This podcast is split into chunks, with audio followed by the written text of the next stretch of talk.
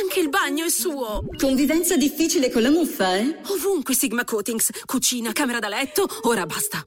Prova la pittura Sigma Fungimat, efficace e duratura per la salubrità degli ambienti interni. Che resistenza, chiederò al mio applicatore di fiducia. Con Sigma Fungimat un futuro libero dalla muffa. Ah, muffa mia, hai le ore contate. Canta vittoria. Sigma, il tuo risultato vale. Scopri la pittura certificata anche per ambienti alimentari su sigmafungimat.it.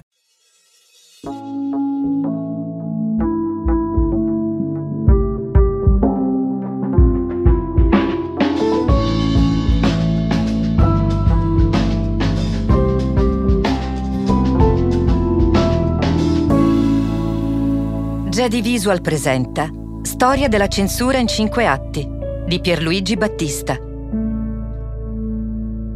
Terzo atto. Le lingue tagliate.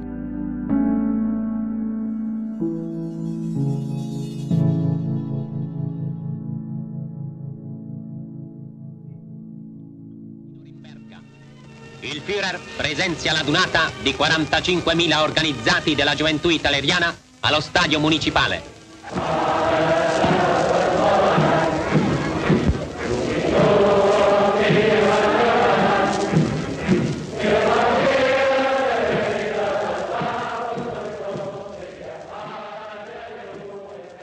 Ci sono due modi con cui il potere politico, le dittature e i totalitarismi hanno censurato i libri, arrestato gli scrittori dissidenti, devastato ogni traccia di libertà d'opinione e addirittura messo a rogo le opinioni non conformi o sgradite al potere.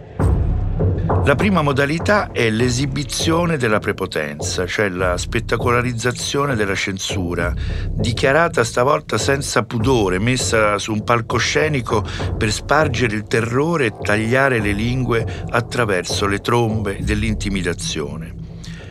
Questo truce spettacolo ebbe nel nazionalsocialismo la sua manifestazione più compiuta e scenograficamente riuscita un giorno che era il 10 maggio del 1933, pochi mesi dopo la vittoria di Hitler.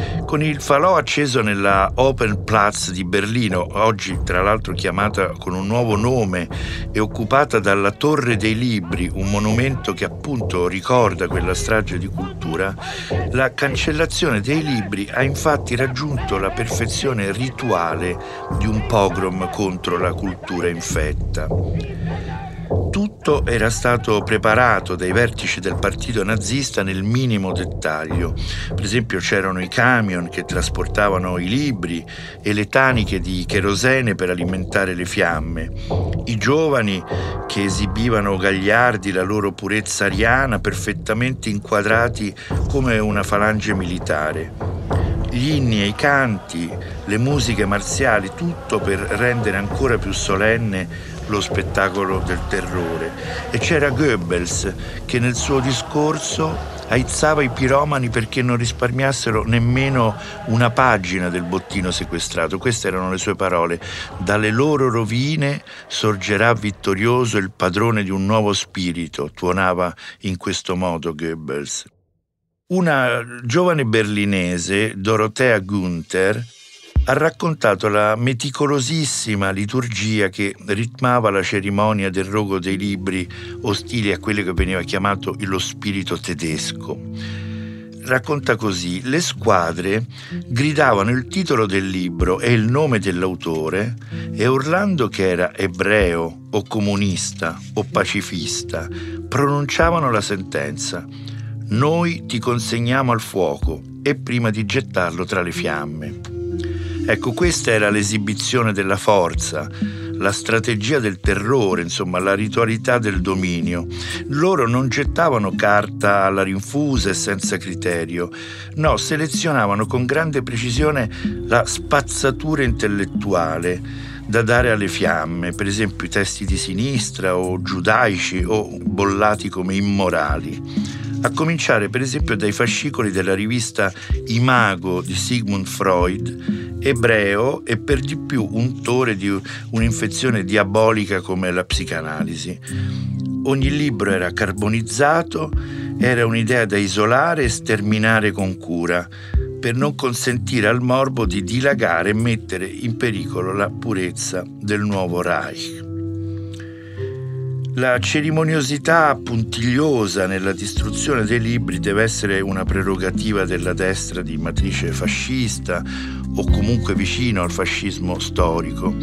Infatti anche durante la guerra civile spagnola gli uomini armati e vestiti con le uniformi della falange che faceva riferimento a un intellettuale raffinatissimo come José Antonio I de Rivera ed erano schierati con il golpista Francisco Franco, chiamavano per nome le opere da bruciare, con relativa specificazione addirittura del luogo d'origine, mentre i soldati tiravano calci ai volumi e orinavano ostentatamente sul rogo in segno di disprezzo.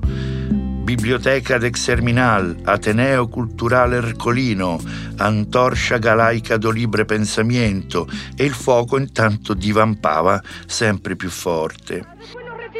Lo que el gobierno diga no, no es que dice mentira, miente, miente. Hace dos años que estamos así. Mi hija estaba embarazada de cinco meses cuando se la llevaron. Mi nieto tiene que haber nacido en agosto del año pasado. Hasta ahora no he podido saber nada de él. Nosotros solamente queremos saber dónde están nuestros hijos, vivos o muertos. Angustia porque no sabemos si están enfermos, si tienen frío, si tienen hambre. No sabemos. Altre volte nelle giunte militari fasciste la distruzione dei libri avveniva però secondo modalità decisamente più rozze e brutali. Nel Cile del colpo di Stato di Pinochet, tra una retata e un altro da oppositori da torturare, la soldataglia degli sgherri si prendeva un po' di tempo anche per bruciare i libri. Oppure nell'Argentina dei gorilla di Videla, dopo il golpe del 1976, gli incendiari bruciavano i volumi di Garcia Marquez e Vargas Llosa, di Galeano e anche di Marcel Proust, solo colpevole di essere omosessuale. E lo motivavano questo incendio con queste parole: Non rimanga niente di questi libri affinché non si continui a ingannare i nostri figli. Distruggiamo questo materiale che offende la cristianità, distruggiamo i nemici dell'anima argentina.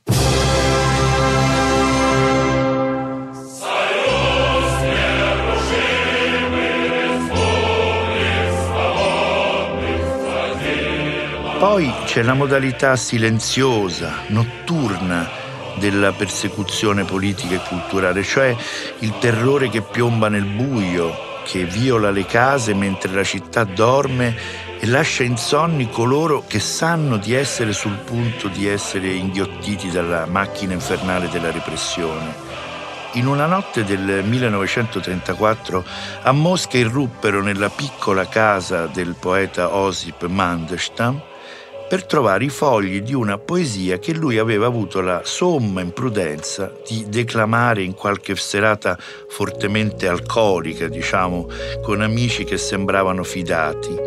Un errore catastrofico, vista la folla di spie e delatori che brulicava nell'Unione Sovietica e che infestava qualunque convivialità.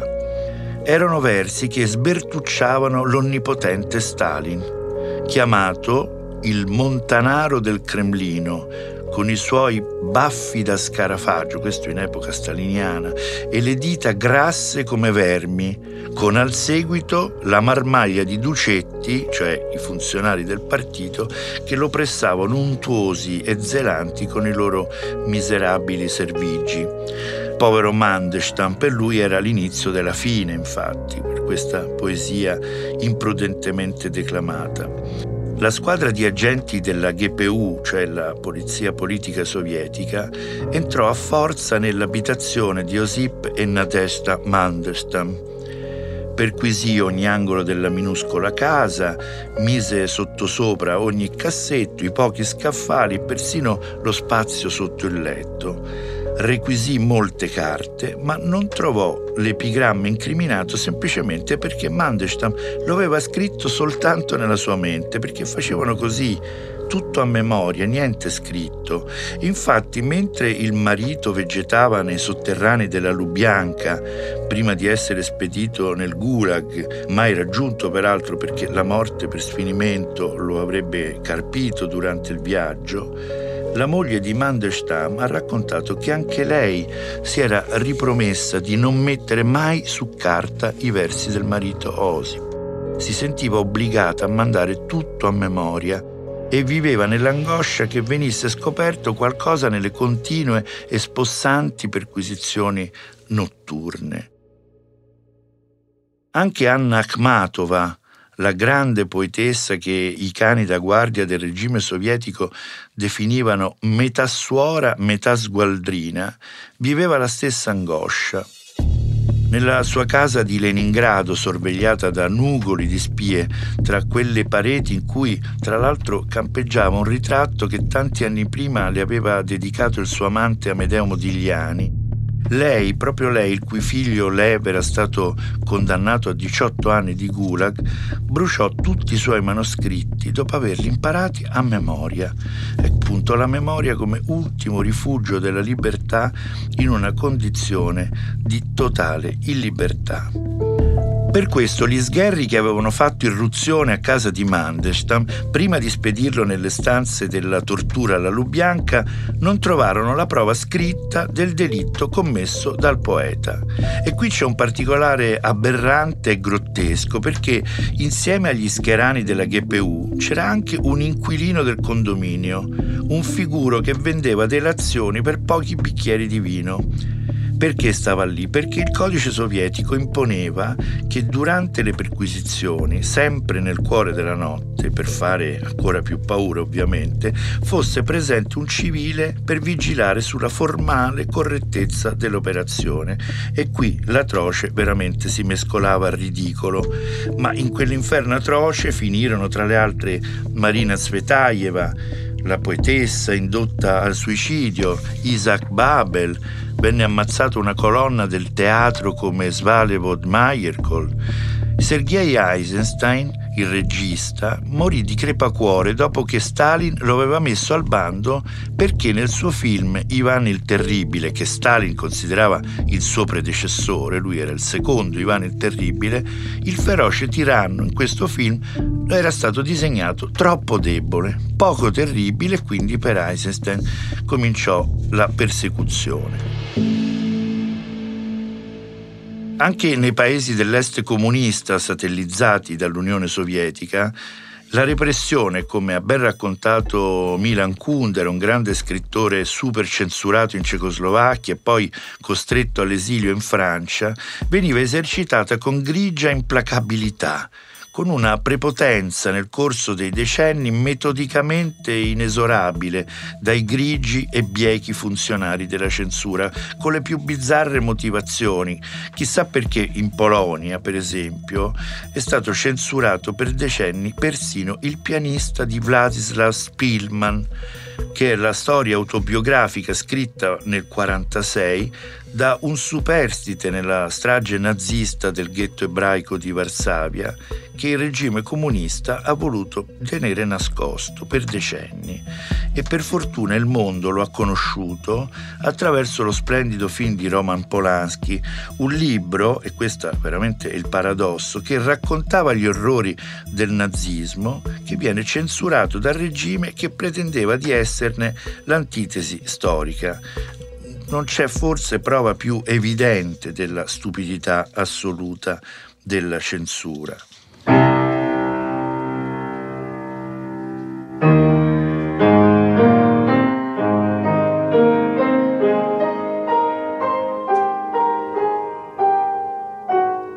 E poi c'è il delirio fanatico, Versammo 50 litri di cherosene sui mucchi di libri, poi appiccammo il fuoco, le fiamme della rivoluzione non si spegneranno mai. A parlare è un ex guardia rossa che racconta l'idolatria per Mao nel corso della rivoluzione culturale cinese. In quegli anni si linciarono gli insegnanti, portati in corteo a capo chino, con in testa le orecchie d'asino e un cartello al collo in cui ci si autodenunciava: Sono un nemico del popolo. Si devastavano le biblioteche per, testuale, spazzare via la polvere delle vecchie idee degli sfruttatori. Le statue buddiste vennero demolite e ribattezzate come scorregge di cane I teatri furono trasformati in luoghi pubblici di tortura e gli unici spettacoli consentiti erano opere di propaganda come il celeberrimo, tristemente celeberrimo, distaccamento rosso femminile. Furono combinati anni di carcere ai poeti, colpevoli solo perché conoscevano una lingua straniera e dunque, secondo il delirio di quegli anni, portatori di cultura imperialista. Campi di rieducazione, insomma i lager, erano pieni di insegnanti, scrittori, musicisti. Vennero annientati i dipinti dell'era Ming, vennero decapitate le statue dell'era Tang, vennero poi sgozzati i maiali e poi per sfregio nei confronti dei musulmani depositati nelle poche moschee rimaste in piedi dopo il 1949 l'oscurantismo di massa e il fanatismo sanguinario iconoclasta non conoscevano in questo caso veramente dei limiti. Eppure il verbo maoista del Mao, che peraltro in gioventù era stato bibliotecario, fece molti proseliti in Occidente non è ignoranza, è il fanatismo. Infatti spesso i più feroci nemici dei libri sono stati i dittatori che ne sentivano la seduzione e dunque la pericolosità. Per esempio Hitler aveva un culto feticistico dei libri e li collezionava con passione bulimica. Portò con sé una parte della sua biblioteca di oltre 16.000 volumi, persino nel bunker della disfatta a Berlino. Il resto, poi sequestrato, smembrato e poi trasportato altrove dai soldati americani e sovietici, era custodito nel nido dell'Aquila, con splendida vista sulle montagne bavaresi in cui il capo del nazismo amava soggiornare con Eva Braun. Ma oltre agli esseri umani, Hitler sterminava e censurava i libri che il popolo non doveva leggere. Anche Pol Pot, in gioventù a Parigi, aveva frequentato con profitto la Sorbona, i caffè dell'intelligenza alla moda, ma era terrorizzato dal profumo esplosivo dei libri che pure avevano nutrito il suo famelico fervore rivoluzionario e perciò a capo dei Khmer Rossi in Cambogia che massacrarono un terzo della popolazione, intimò alle bande dei suoi adolescenti assassini di denunciare i genitori che avessero commesso il crimine borghese cosiddetto di possedere una biblioteca. Poi annientò tutti i nemici del popolo muniti di occhiali, proprio così, muniti di occhiali, perché quegli occhiali rivelavano la natura marcia e corrotta dei loro possessori, che leggendo i libri compivano un'azione perciò controrivoluzionaria. Anche l'Ayatollah Khomeini era un uomo colto, coltissimo. Nel suo esilio parigino, per esempio, aveva divorato quantità immense di libri, ma giunto al potere in Iran considerava un dovere sacro scatenare l'orda di assassini sparsi nel mondo per sgozzare uno scrittore come Salman Rushdie, anatemizzato come blasfemo. Ecco, i libri sono sempre perseguitati dai persecutori, dai dittatori, dai tiranni, dai caudiglios e dalle guide carismatiche dei popoli. Anche Socrate, che bevve la cicuta, e Galileo, costretto ad abbiurare, furono perseguitati e censurati.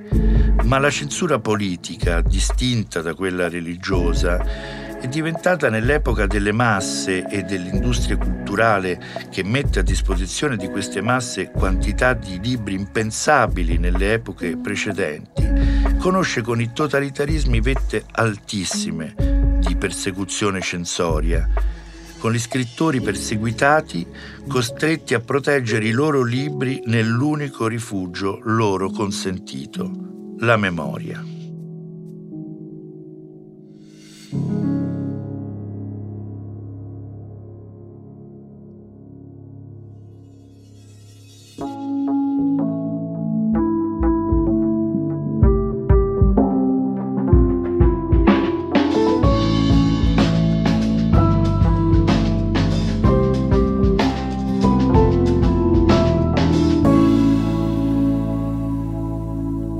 Storia della censura in cinque atti è una serie podcast di Pierluigi Battista, prodotta da Jedi Visual per Huffington Post. Supervisione editoriale di Anna Silvia Zippel. Fonico Giacomo Aloisi. In produzione Paolo Prosperini. Musiche e sound design Gipo Gurrado, Stefano Giungato, Indie Hub Studio.